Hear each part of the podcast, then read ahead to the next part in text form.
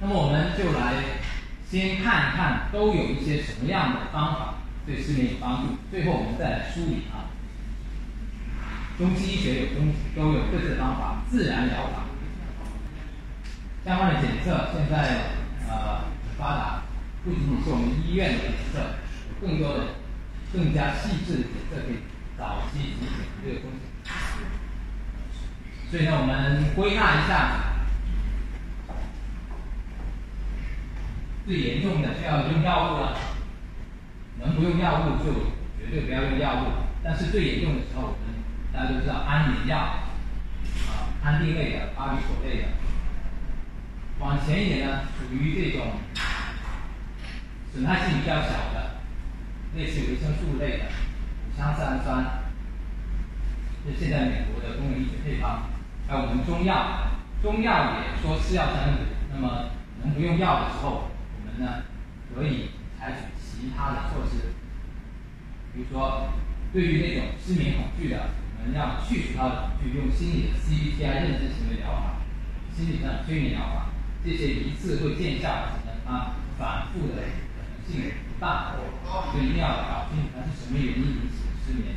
啊，音乐疗法，啊，我在喜马拉雅上有一些原创的中医音乐的专辑，光是靠听音乐也有改善。运动疗法，对于长期不动的，看过在有一个公众号上面，有一位退伍军人，他说失眠只遵照我两个方法，第一每天站军姿，第二早晚喝牛奶，这就是他的方法，他也治好了不少失眠和抑郁的人，很有效。我这写的呢就没有那么强硬，散步，自己的气血活起来。站桩，站桩比起五个小时军姿呢，站桩是轻松一点。饮食疗法，牛奶、百合，它应该根据我们体质来去选取相应的一些药物，一定要辩证。针灸推拿这个是可以取代药物的一个很好的疗法。但是呢，针灸这个在我平时做治疗时候呢，很多不主要是针对失眠去进行操作的这个治疗。但通常他的睡眠情况会同时有改善，而推拿的手法呢，一个是放松，一个是针对于颈椎病导致的失眠，其实他血管就是这里通不过去，他晚上供血就是不通，这种呢只要颈椎复位，他这个失眠它就好了。物理仪器这个是针对于刚才所说的那个打呼噜的问题，打呼噜它是什么原因呢？它是由于我们的喉头的一个肌肉，这是我们的舌头，这个人平躺的时候，嘴唇、鼻子，这个气道、呼吸道从这里来，呃，嘴唇上是闭上的。那么它要通过喉头这里，很多时候由于我们这个舌后部和我们的软腭的后部松弛了，当我们仰面躺的时候，它就容易往下。使这个呼吸道的空间减少，这个时候就会很挣扎着去把这个气从这里面去通过，就会出现这样的情况。当它越来越往下压的时候，它就要想办法有一个瞬间把它冲开，它才能够呃维持这个呼吸。如果它这里完全的阻塞住了，这就会导致睡眠窒息的风险。所以呢，这个时候通常医院采取的做法就是呼吸机和压力滴定，就是用一个确认它这个压力有多少的一个评估之后，采取呼吸机去加大这个氧气的流量。但是从我们中医看来呢，按照我们中医想什么办法？先讲。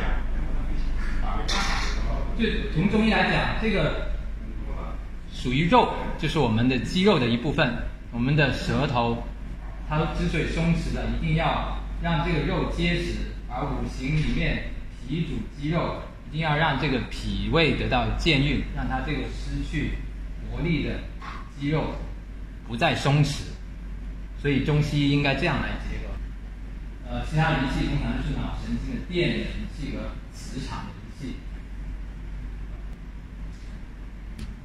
所以我们怎么样去诊断这些这么多治疗方法，我们怎么样去诊断该用哪一种诊断方呃哪一种治疗方法？通常会用到一些辅助的检查工具、诊断的工具。最好用的就是我们中医四诊了，看是龙膜脉。但是现在很多客户他不相信，临床的西医的数据也很好用。你不是说有症状吗？就看这个数据指标有没有改善。所以治疗前和治疗后颈椎的开 X 片，多导睡眠监测这个是医院治疗睡眠问题的金标准。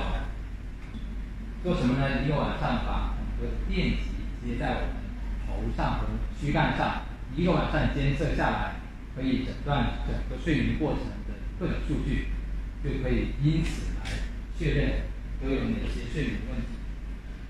其他的评估包括最简单的就是填表格咯，通过一些提问，填一些表格，就是心理诊断。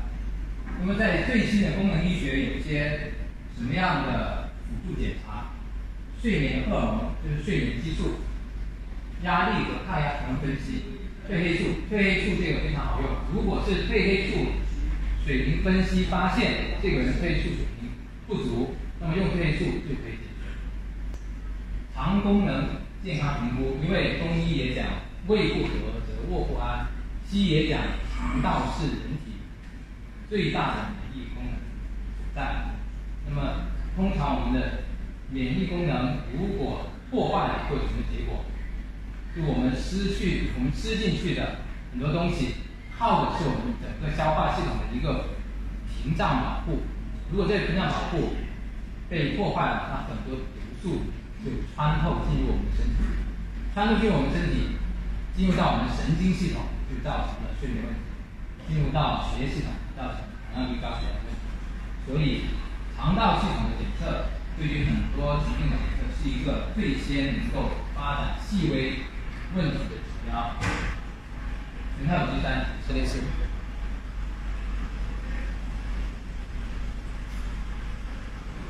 好，所以呢，到最后我简单分享一下我们这个整体的一个管理方案。刚才有那么多的资讯，可能大家呢听起来会比较乱，这里给大家做一个梳理啊。